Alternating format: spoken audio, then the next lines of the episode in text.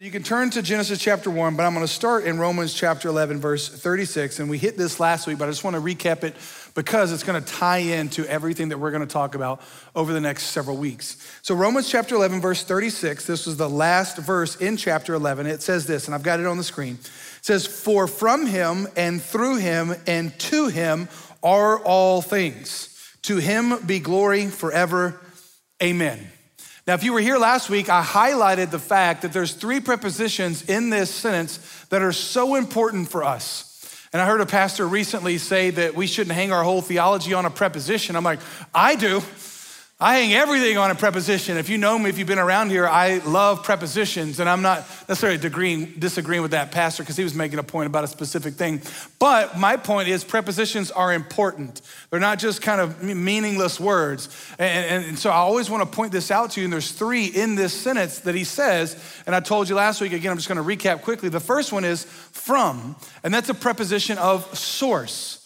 And so Paul is saying that everything is from God. All things are from God. And so there's nothing that has been made that was not made by God. That's what John says in his gospel in John chapter 1 that anything that's in the made category is made by God. And Jesus himself is not in the made category because Jesus is God. And so all things were made from him. He's the source. The second thing that he says there is all things are through him. That's a preposition of means. And what that means is not only is he the source of it, but how it comes to us is through him as well. And so God is not a deistic God, which that's people who believe that God made it like a clock and then he just stepped back and now it's just going on its own. No, the Bible says all over the Bible, vehemently denies that, that God is intimately involved in the working of the things that he made. So it's not just from him, it's through him. And that's gonna be important for what we're gonna talk about in Genesis as well. And then the last one is it's all going back to him. That's a preposition of direction. So it's from him, through him, that's the means to him. And so I told you last week there's a certain flow to what God is doing. It's, it's originated from him and it's going out and it's coming back to him. And so there's a flow to that.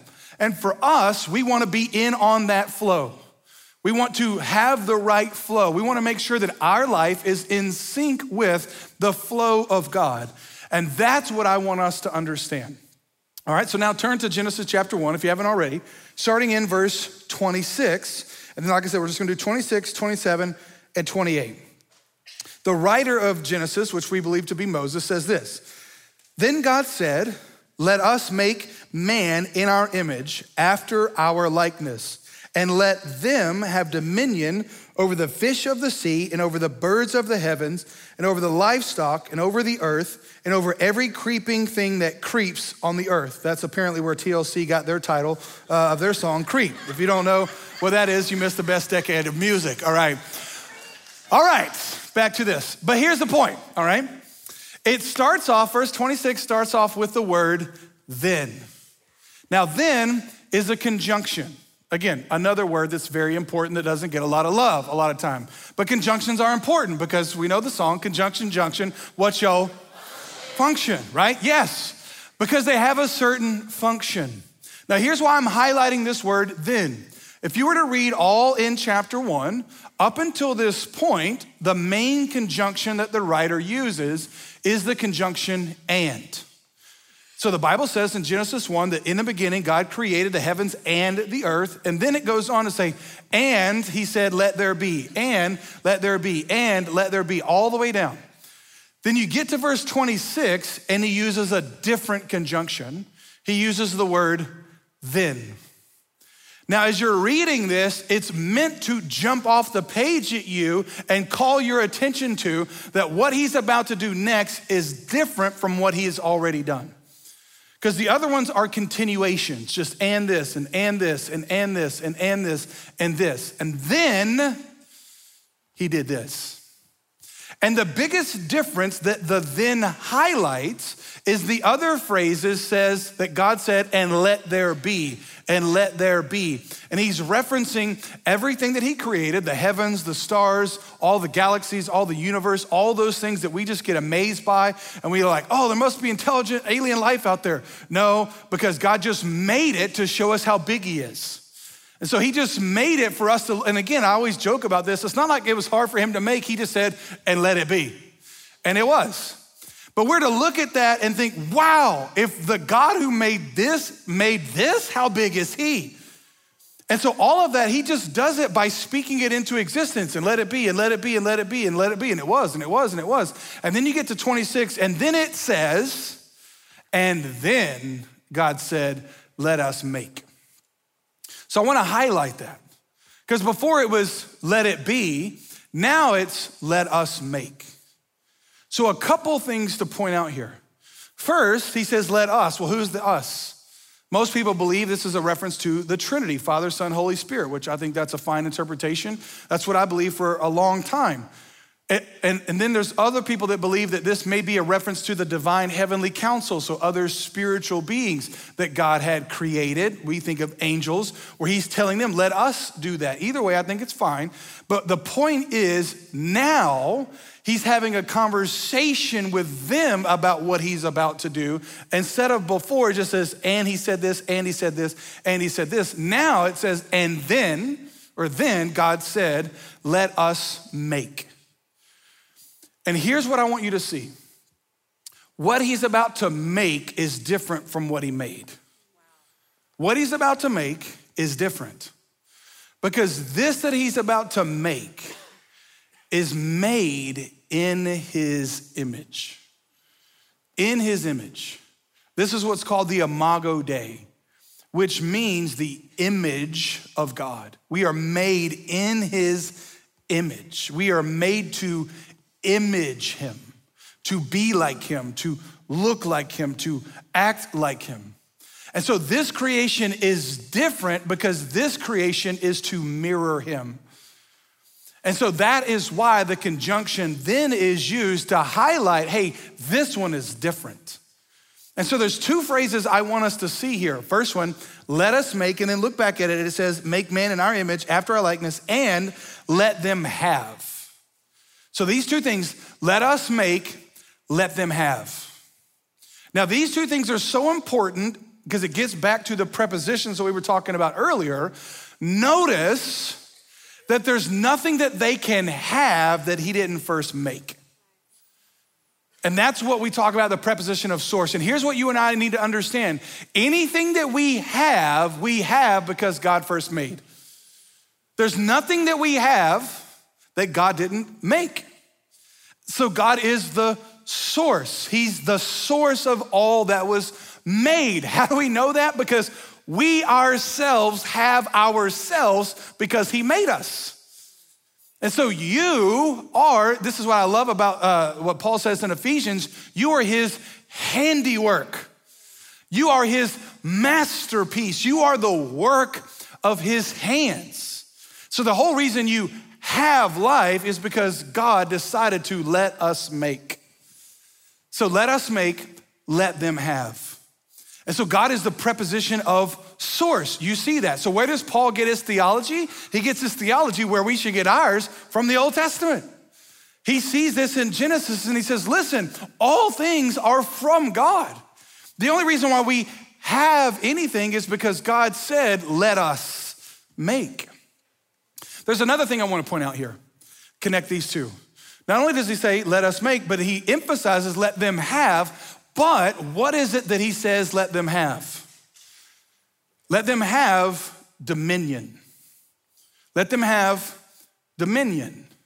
Now, this word here, dominion, if you were to type it into any dictionary or search or whatever, it means to manage something or to have authority over something. But almost every reference to the word and even the biblical word here in Hebrew, most of the references to the word dominion are negative. Because most people take their authority that they've been given and they use it to dominate. Because the word dominate comes from dominion. Now, most of us want our teams on Saturdays and Sundays to dominate the other team, all right? So you, you know what I'm talking about when I use the word. But that's the action. But here's what I want you to see it's not the action that God is referring to here, it's the authority to act. And here's what's so important. Because in, in this phrase, we see the other preposition, preposition from Romans 11 36. He says it's from him and it's through him. So that the preposition of means that we talked about earlier. And so here's what you want to see is that everything that we have comes from God, but then what he does with that is then he gives us the ability, it's through him to now exercise authority over what he made. And so the means through which God works is through us. He gives us the authority to have dominion over what he made. And the reason why this is so important is if we misunderstand this fact, then we will get it wrong just like Adam and Eve did. And this is where most people, and there I would say, I would say honestly, the root of all sin. Most people say the root of all sin is pride, and I'm not disagreeing with that, but I would say pride is still a symptom because the root of it is misunderstanding authority. Pride comes from misplaced authority, thinking that you have something that you earned instead of realizing you had it derivatively. And here's what I mean by that the word derivative means it derived, which means just think of the word arrived. So it came to you from somebody else. And here's where we make the mistake. You wanna know why Adam and Eve sinned? They sinned because you and I sinned. The same reason why you and I sinned, we don't want someone else above us telling us what to do. So the root of all sin isn't pride as much as it is an authority problem. Right? I mean, isn't that true? You and I don't want somebody else telling us what to do. That's the problem with us. And, and I'm with you, I admit it. I'm with you. If my wife or my kids or somebody else tells me what to do, my natural gut reaction is, Who are you, sucker? Right? And, and, think about it when Satan comes, and if you know the rest of the Genesis story, when Satan comes and he appeals to Adam and Eve, what does he appeal to? He appeals to their ability to usurp God's authority. Oh, I know he said it, but he didn't mean it because he knows that you'll be like him. So the real temptation was to be their own God to be their own authority. And so they misunderstood that the dominion itself was given to them. Let them have. It doesn't say, let them own, let them earn.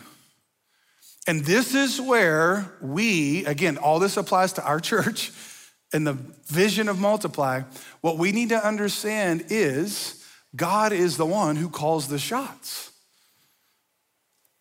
And when God said, let us make, and then he said, let them have, the thing that he said for us to have is authority. And so, therefore, our authority is only because God has let us have it. He gave it, he can take it away. But it's important to understand this because if you and I misunderstand authority, then we will abuse it we will use the authority for the wrong things. And this is where the third preposition comes in. We won't use the authority that God gives us as a means to make everything go back to Him. We will use the authority that God gives us and then make everything go back to us. And the blessing of God that He gives to us will stop with us instead of going through us to bless others. And that was the whole point. Look at verse 27 and 28 says, So God created man in his own image. In the image of God, he created him, male and female, he created them. Now look at verse 28. And God blessed them. God blessed them, and he said to them, Be fruitful and multiply, fill the earth and subdue it, and have dominion over the fish of the sea, and over the birds of the heavens, and over everything that moves on the earth. So God gave them this authority. He let them have it after he made them and he made them in a position of authority. He let them have that. And then he did two things. And this, these two things I want to focus on. He blessed them and he said to them, He blessed them and he said to them. Now let's talk about those two things. Now, the first one, he blessed them. Now, in our materialistic age, whenever we hear the word blessing, what do we automatically think of? We think of money. We think of finances. We got all kind of lingos for it today. I'm not even going to attempt to be cool. All right, I'm 41. I'm over that. So I'm not going to use the, those, you know, hip words because I, I think I know what they are, but I'm not confident in them. All right, and so, but blessing, blessing is so much more than financial. And I'm not saying it doesn't include that. I'm just saying there's a lot more to it than just that. And that is what we misunderstand, again, in our positions of authority. Here's just what the word means. I'm gonna read several things to you, so follow me. To bless, it's primarily to bless verbally, to speak words of excellence about, to speak words invoking divine favor with the intent, now listen to this, I love this, with the intent that the object will have favorable circumstances now and at a future time. Bless, fill with power to declare a person endowed with power for success, prosperity, fertility. Now, listen to this one blessing means to delight in something, to wish you well, but also to commit to make sure you achieve that good. So, when God created them, gave them the position of authority, He blessed them, which means He spoke over them words of blessing. This is God saying to Adam and Eve, I approve of you. This is God all throughout the creation narrative when it says, it was good, it was good, it was good. After man and woman, he says, it was very good. In that statement of him saying it is very good is the blessing. And so the first thing I want you to understand is he blessed them. And the blessing of God is what you and I so desperately want.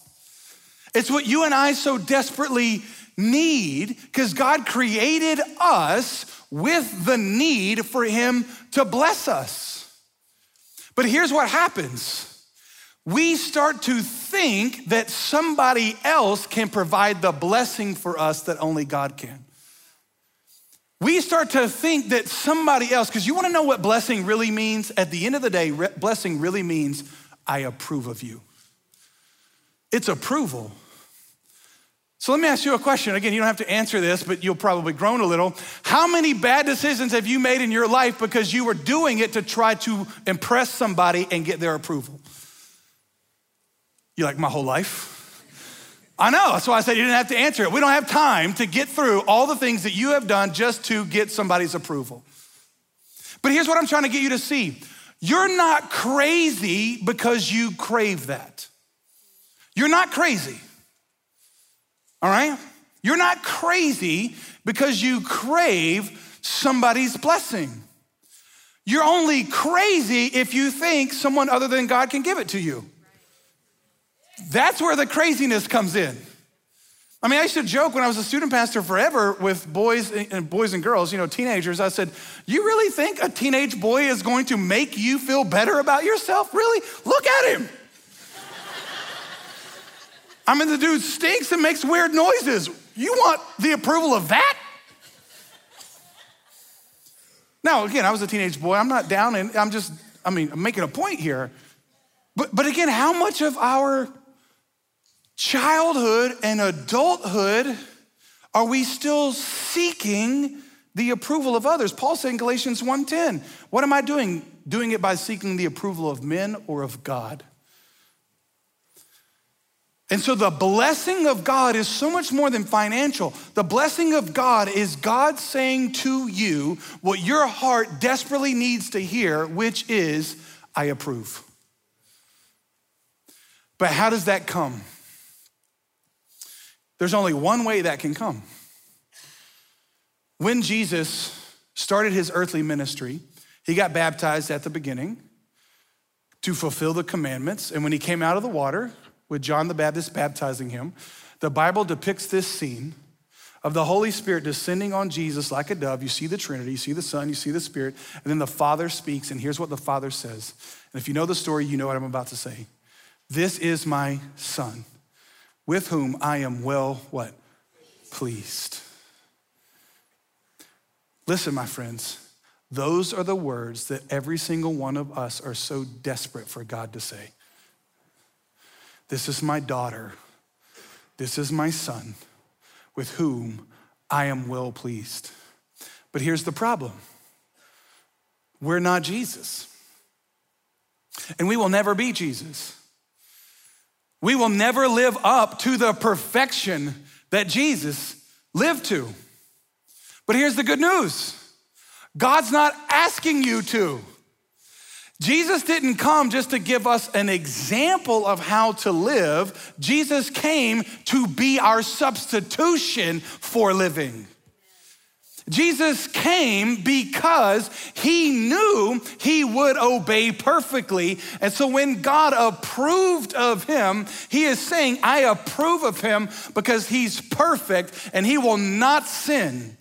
And so when he did not sin, he has the approval of God, but in the irony of ironies, he died as a sinner. Why? Because he took our place and he substituted. And here's what we don't often understand we, we get half the gospel because we know that our sins went on to him, but the other half we miss, his approval came to us. So our disapproval, our sin went to him, and his approval of God, his righteousness, comes to us. So the only way for us now to hear the words, This is my daughter, this is my son in whom I am well pleased, is for us to be in Christ, because he's the only one who heard it. And he lived it perfectly. So here's what I'm saying to you the approval and blessing of God is available for you to have. It's available for you to have. Not only in the same way that Adam and Eve had it prior to sin, but I would dare say in a better way. Because they had it and hadn't sinned yet, but you can have it even though you did sin. And so, what that means is right now, if your heart is desperately seeking the approval of the one of whom you need it more than anybody, it doesn't matter how you've sinned. It doesn't matter what you've done to not earn it, but you can have it. So that's the first thing I want you to see. So when we talk about the blessing of God, we're talking about divine favor here. And again, as an indictment on us, we just think materially. But God wants us to prosper spiritually. He wants us to prosper emotionally. He will make us prosper physically when He returns, when we get new glorified bodies. And I don't think God has a problem with us prospering mentally, not mentally, I know He doesn't have a problem with us prospering mentally, but, but financially, He doesn't have a problem with that. Here's where He has a problem, and this is the second part. He has a problem with any of that that He blesses us with if it just stays with us. Because there's a second thing that he did. He didn't just bless them, he said to them. So don't miss this. He blessed them and then he commanded them on what to do with the blessing. He blessed them and didn't say, now do it whatever you want. He blessed them and then he said to them. And inherent in what he said to them is the command. And what is the command? Be fruitful and multiply. Be fruitful and multiply. And here's the second part of what I want you to see. Not only does God want to bless you, but God wants you to be a conduit of his blessing so that he can bless others. Hear me, church. God never blesses you for it to stop with you. As I was typing this out in my sermon notes, the word processor that I was using, I typed the word conduit in. But for whatever reason, my word processor said I had misspelled it and I needed to replace it with another word. And I don't know if this ever happens to you, but sometimes my computer makes me feel like a complete idiot because I know I spelled a word correctly, but it's saying it's misspelled. I'm like, no, it's it, IT. I know I spelled that correctly. Eh, that was a joke. But it'll, it'll try to tell me that this word's misspelled and try to replace it. And so I always now, just to make myself laugh, I'm like, all right, what word do you think this should be replaced with? You ever do this when you're speaking into something and it replaces it? We're like, oh, that's weird. Can't hit send on that one. It wanted to replace the word conduit to condiment. now that, you know, can be, you know, something that you add in, like ketchup and mayonnaise and that kind of stuff, fine. But it also can be, if you look up the definition of the word condiment, like a garnish. It's like when people put, um, uh, what is that word? The cilantro. God, thank you. I'm trying to, I'm having repression thoughts. I'm trying, it's like when people put cilantro on perfectly made guacamole at the end. Like, you just ruined it. and if you do that, God bless you, right? Like, condiment is like, you know, when, when you have your plate, it's, it's the garnish they put on at the end to make it look pretty. It's the, it's the little, you know, thing on the side. You're like, why is that there? I don't need that. I'm not gonna eat that. Why'd you put it on my plate? Oh, to make it look pretty. And then I started thinking, again, this is what I do when I'm writing sermons. And so I started thinking, okay, it changed the word from conduit to condiment. That's weird. And then it hit me, oh, but that's how a lot of people see themselves. A lot of people see themselves as a conduit instead of a conduit. They see themselves as the last thing God put on as the eye candy, not as a conduit. Let me give you the definition of conduit if you haven't caught on yet. A conduit, listen, is a channel for conveying water or a person or uh, organization that acts as a channel for the transmission of something. So in you know, electricians, when they install wires, they use conduit. And the conduit is not there for itself, it's there to be a channel for something else. And here's when I thought most believers take the blessing of God and use it to highlight themselves as the add on at the end to make it look better instead of a conduit to make someone else look better. And then I thought, all right, Lord, maybe that was you correcting my word processor. Maybe it wasn't the devil, all right? But here's my point Does God want to bless you with every spiritual blessing? Yes and amen. Paul said that in Ephesians 1. 2 Corinthians chapter 1, all the promises of God are a yes in Christ. God has so much more for you in Christ. He wants to bless you with every spiritual, mental, physical, emotional blessing. But he doesn't want to do it just for it to terminate on you. He also is going to command you on what you are to do with that blessing. And here's what he said to them He blessed them and said to them, Be fruitful and multiply.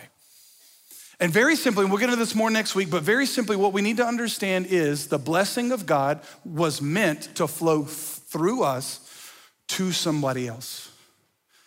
And when it flows to somebody else, then that is flowing back to God.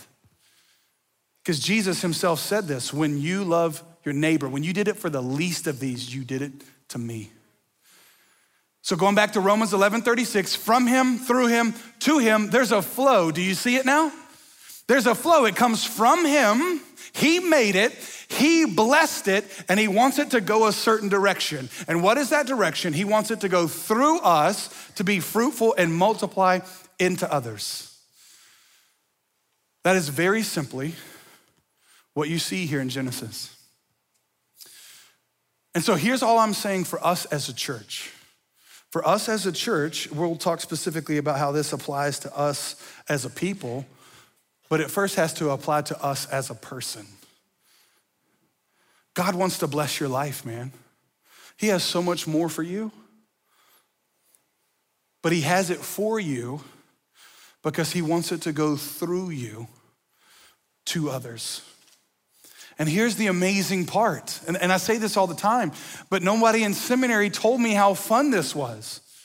No one in seminary told me how fun it was for God to not only bless my life, but then through my life be a blessing to others. Now, one of the greatest joys of my life is to see my daughter and my son to know the approval of their heavenly father. And to know that I played and my wife played and our small group leaders played a part in them knowing that, knowing that blessing makes me so much more happy than even when the blessing first came to me. Because it came to me, but if it ends to me, then I'm costing myself the joy that God has for me by not letting it flow through me. And how often we miss this. And here's, I'm just trying to point to you from the very beginning. God said, This is how it works. And then when he calls Abram, he says, I'm gonna bless you to be a blessing for all the nations. And so, two things, church, and then we're done. I want you to understand first and foremost, God wants to bless you. In Christ, He has approval waiting for you, and you can receive it. You can hear the words of God say to you, I'm well pleased. If you are in Christ. And so there's some of us here today that you've never heard that. You don't know that. And you've been seeking approval from every other place. From you've been looking for love in all the wrong places. And what I'm telling you is none of those people made you. So how can someone who didn't make you know how to fill you? But your maker wants to bless you. He delights in it. He wants you to have. He doesn't have a problem with you having. He just has a problem with you keeping. And that's the second part. And, and this is where it shows. One of the primary ways we show that we misunderstand the blessing of God is when we when we use the blessing of God to elevate ourselves. I mean, didn't you learn this in middle school? That the people who were always tearing other people down were the smallest ones among you? I mean, think back. And if you can't think about of a person, maybe it was you. But we know this the bullies are the weakest ones. The ones who have to tear everybody down. Why do kids tear down other kids? Because they're not secure in themselves. And why are they not secure in themselves? Because they don't know the approval of their Heavenly Father. So here's what I'm trying to show you the way that you show that you have the approval of God, you build others up. You use your life to be a blessing. And so, if you're building others up and you're blessing others and you're humbling yourself and you're exalting others, then you show how secure you are in the fact that your Father loves you. Let me say it to you like this if you can't give yourself away, then you don't know how much He's given for you. But it's in the giving of yourself away you show, man, I'm secure. And we see this the people in leadership positions who use their leadership for everybody else to bless them. That's a bad leader, isn't it? A spouse who manipulates their spouse to bless them instead of being a blessing to their spouse. This applies to marriage. This applies to parenting. This applies to business. This applies to everything in our life. I show that I understand blessing when I can bless. But when I'm tearing other people down and I'm holding my blessings, you know what I'm showing? I don't think God has enough. If I give some to you, what about me? Can I just let you in a little secret? God made the world out of nothing. So he's got enough to bless you and them. How do I know that? Because he can make more out of nothing.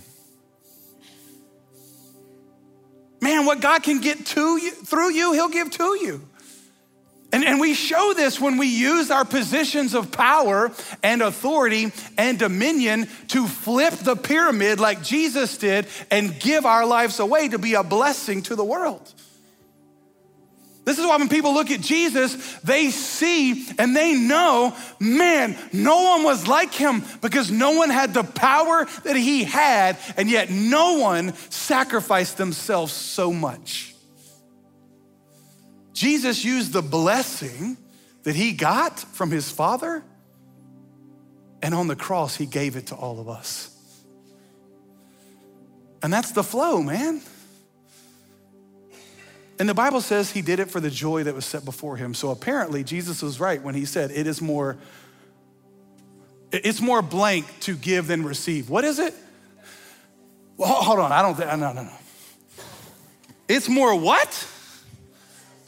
Hmm. I don't think y'all know. The answer is blessed. It's more blessed to give than to receive. Because in my giving, I show how much I understand I've received. So, man, either way, more joy is being offered for you today.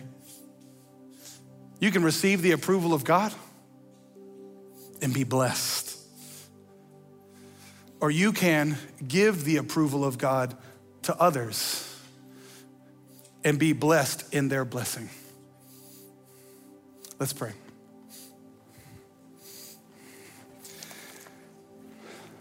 Father, thank you so much that not only you made us, but you blessed us. And even when our first parents, Adam and Eve, used your blessing to elevate themselves and brought sin into the world and fractured everything, you sent your son who had your approval who perfectly obeyed, who was blessed. And he reversed the curse. He took the punishment of us using our blessings on ourselves and gave away his blessing to us. He granted divine favor to us through his sacrifice.